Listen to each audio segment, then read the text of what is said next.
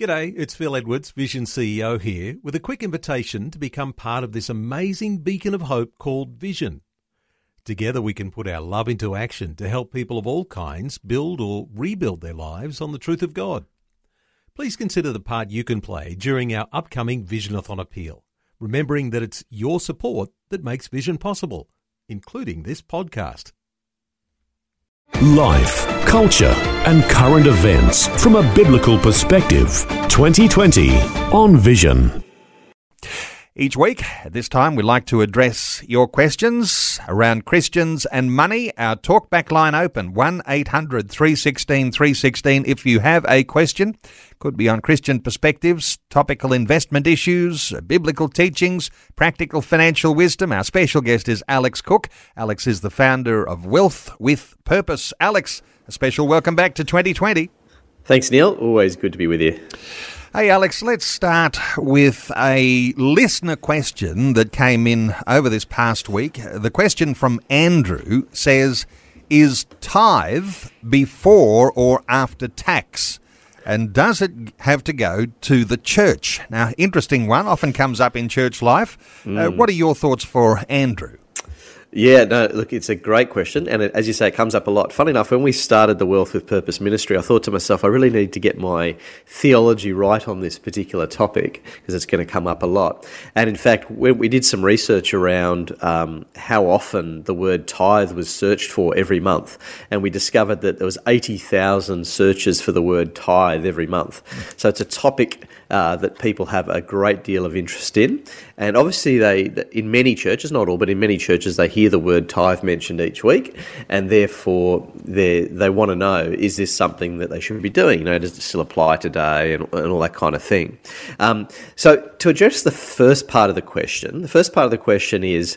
Um, you know, is it should your tithe be before or after tax? Um, so obviously, the Bible doesn't speak directly to that issue, uh, and in fact, it, there's a, a, an issue just a, in a practical sense, in the, the, sense that tax rates vary from one country to another. So, does, how does one Christian approach it in one country to another? So, in one sense, I don't think it's a, helpful way to think about it, and I want to give you a helpful way to think about it in just a moment.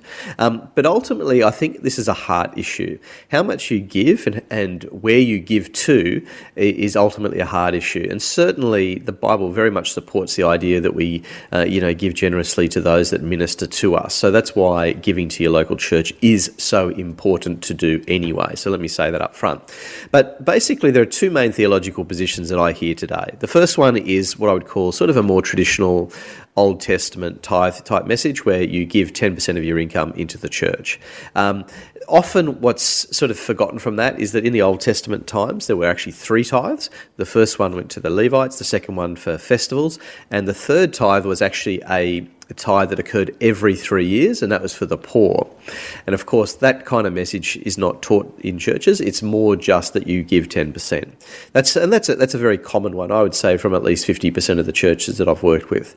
The second one is what I would call more a New Testament approach, and that is that as Christians we're called to be generous, and you should give a generous gift to your uh, local church. Um, and when we look in the words of both Jesus and Paul in the New Testament you essentially find that they are very almost silent on this issue. Jesus mentions it a couple of times, but if you look at the context, so in one context when Jesus mentions tithing, it's actually him rebuking the Pharisees because he said, You, tithe and you do all these other things, but you don't show love. And so the context of that was about the Pharisees, Pharisees and how they were hypocrites, not to do with the fact that they actually tithed or not. Now, some people say because he said that, therefore you should still tithe today. Um, I don't think you could actually draw that conclusion, but that's one nonetheless.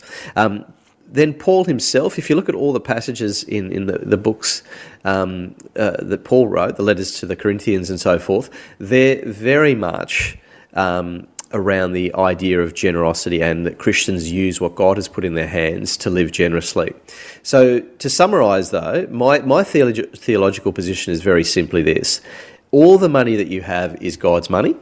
That's the first thing. The second thing is you are called to be a steward of what God has put into your hands. And therefore, you need to work out um, and, and be guided and led by the Holy Spirit to how much you're going to give and to whom you are going to give. And I do think your local church very much should be part of that. Um, I don't like percentages for the simple fact that I think it's very limiting. I don't believe Christians should only give 10%. Why not give 20%? If you're earning a lot of money, um, why not give more? So I don't think the percentages is helpful, but I do think we are called to live radically generous lives and live in light of eternity, and therefore we should give generously. And that, of course, includes giving generously to your local church. So I hope that helps. Alex, when we talk tithe, uh, it is controversial for some because uh, when you get into some deeper study of the scriptures, you come up with those sorts of ideas that you've presented there now. Uh, for the newcomer to their faith, you know, someone who's just newly joined the church, uh, they see an offering bag coming around each week and they're saying, well, uh, what's this thing about tithe? Uh, the idea of a 10% uh, that's the sort of starting point uh, for a lot of people mm. when we come into church life. I mean, having somewhere to start, that's where you would start with a tithe, isn't it? Absolutely. So, what we teach in our courses is what we call the 80 10 10 rule and that is that the first 10% of your giving should be what we call giving to God. And so I think 10%, as you say, is a very good place to start. And of course, I think the church, being for most people, that's their spiritual home. That's where um, you know God uses the local church as one of the primary vehicles for the advance of the gospel. And so I think it, that's a great place for it to start. But as I say, I, I don't think it should limit you. Um, I think because you know some people think it's like ticking a box. You know, you give 10%, you're done. You've done your Christian obligation, and that's it. But I think the heart of it is actually far greater than that, and that is that really we are called to live in light of eternity, uh, to glorify God with every dollar He gives us, and use it wisely accordingly. And so, yeah, 10% is a good starting point. Some people talk about first fruits, the idea, and that gets a context perhaps a little more accurate, that uh, it is all God's, uh, but we give of that first fruit. I mean, and some people, I guess, will uh, will get uh, you know some more uh, defined way of talking about what first fruits means, and there's historic precedents and things like that. But this idea that it all belongs to God, uh, we start somewhere. That's with the first and the best. Is that the way you'd think of giving to God?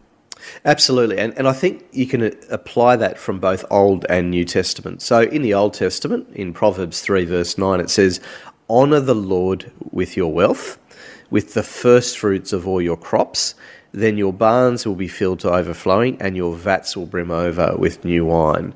So there's a couple of key principles in that. And the first is that you need to honor the Lord with your wealth. So now a lot of people get nervous by the word wealth because they think they're not wealthy.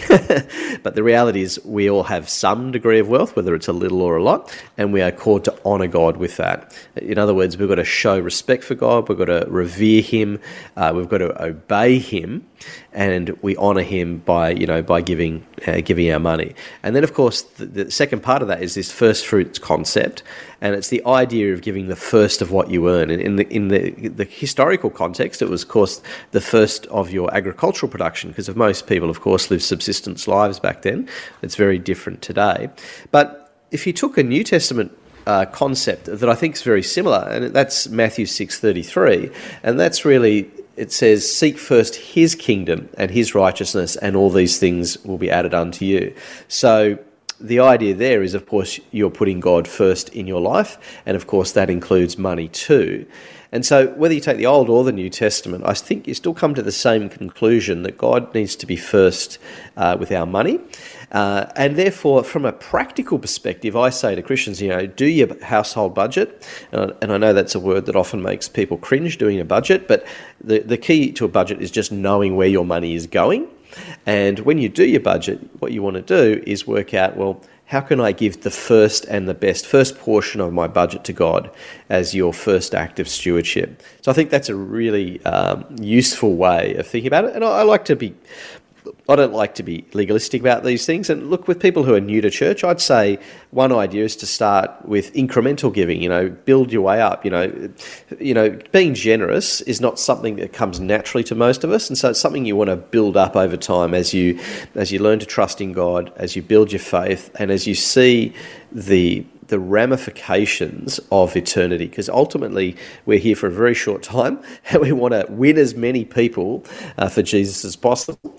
And that often takes you know financial resources to do so. And so when you get the heart of why you're giving as opposed to just giving out of some sort of obligation when you get that heart of it then to me you'll you'll start stepping out of faith and living much more generously this is such a powerful and profound concept, isn't it? Uh, when you're talking about the heart of giving, because it's so easy to have an immediate reaction that says, uh, well, this is what I'm being asked for, and this is the percentage that I get to keep myself. This mm. heart of giving, if you appreciate that, takes us beyond uh, the percentages, takes us beyond the hard and fast rules, and actually takes you into something of what God says about not only our money but our whole life, because our whole life is to be first before God. Mm, exactly right. And one of the things that does scare me when I hear occasional theology around, it's what I call the give to get theology, where the focus is on if I give, if I tithe, I'll get X. Um, and you see that often when people quote Malachi 3 and, and things like that. Um, but the thing about a lot of these things is they're true in the sense that God does want to bless his people. God is a loving father who wants good for his children. And when we're obedient, that does open us up to being blessed. So when you're disobedient, of course, the reverse is true. But I always say to people that when it comes to giving, you give because you love God, you love what he's done for you, you are so thankful for what he's done, and you're so keen that you want other people to hear that message as well. Um, and when we do that, that's when we're sort of unlocking the generosity. Because when we're giving for the right reasons, because we want to see God's kingdom advanced, we have a hunger for souls. That's when I think God will bless you because He knows He can trust you. He knows that you're on board for all the right reasons. Uh, one of those great reformers of the history of the church, Martin Luther, is believed to have said that there are three conversions the head, the heart, and the wallet in that order. Uh, you, you thought through those sorts of things, Alex? Oh, absolutely. In fact, um, funnily enough, um, I, I, know a friend of mine uh, has done a lot of research for the church. And uh, in fact, I think it was uh, Willow Creek in the US did some research here. And they basically said there's four sort of categories of Christian believer someone who is new to faith, someone who's growing in faith, someone who's uh, close to God, and then someone who, or close to Christ, if you like, and then someone who is Christ centered. They were the four categories. And basically, there are different measures someone who's willing to give their time, someone who's willing to um, share their faith, and then someone who's willing to share their money. They were the, some of the, if you like, the responses to the different levels of maturity. And funnily enough, money only started to increase when someone became Christ centered. So it really is the last thing that gets converted, and it is a journey. It's a faith step. And of course, you know, we live in a world that's bombarding us uh, to tell us to spend money on things that don't matter and things that don't last. And so the tension, I think, for Christians to live in is how do you enjoy what God's given you? Because He's a loving Father, He does want you to enjoy what He's given you, but then also to live a generous life where you're focused on things that are, are going to last forever as opposed to just the here and now. And so there's a tension I think we'll always live with. And, you know, as we get more mature, as we spend more time in God's Word, and as we, we see just how important it is, you know, I look around Australia and, and you know, hearing Neil, a lot of the people you interview on 2020, you know, Australia is not going in the right direction as a nation, and therefore the, the urgency of the gospel is profound. And therefore, it's going to take Christians being generous and willing to resource the gospel and resource people who can get out there and share the message as much as possible. So, interesting. yeah, critical. An interesting dimension here just to bring into the mix, Alex, because we can often talk about our money, and you can say, well, 100% of money that I have that I am uh, stewarded to give. Um, but what about the other dimension of time because a lot of people say, well, I don't have a lot of money to give, but I've got time on my hands, I can invest time. Does time equate to money? How do you talk about the way we will dedicate time into things, uh, but then is that actually valuable time? Uh, it is. Um, I always get slightly nervous though because sometimes I find people say to me, Alex, I like to give my time, but I don't have any money. And sometimes the way it comes across is, is, that, is though they're trying to make an excuse. Um, I'm not sure which famous preacher it was, but um, the implication is that we're stewarding three main things, what they call the three T's. You're stewarding your time, of which we don't know how much we've got. You're stewarding our talents, okay, and the reality is all of us are blessed with different talents and different gifts that God wants us to use. And of course, we're blessed with treasure. And of course, we all have different amounts of that. And then when we look at in in the scripture, uh, and in particular the parable of the talents, which is also called the parable of the gold bags, depending which version you read, there's very much a responsibility on um, the person who's received that gift, that whether it's, as I say, whether it's treasure or time or talents, is very much a responsibility to use those um, to get a return on that investment. So if God's given you certain talents, He's given you lots of spare time, or He's given you lots of treasure, you have a responsibility to get a return on those things. Um, but coming back to sort of your initial point, though, and that is that is time important? Yes, it is.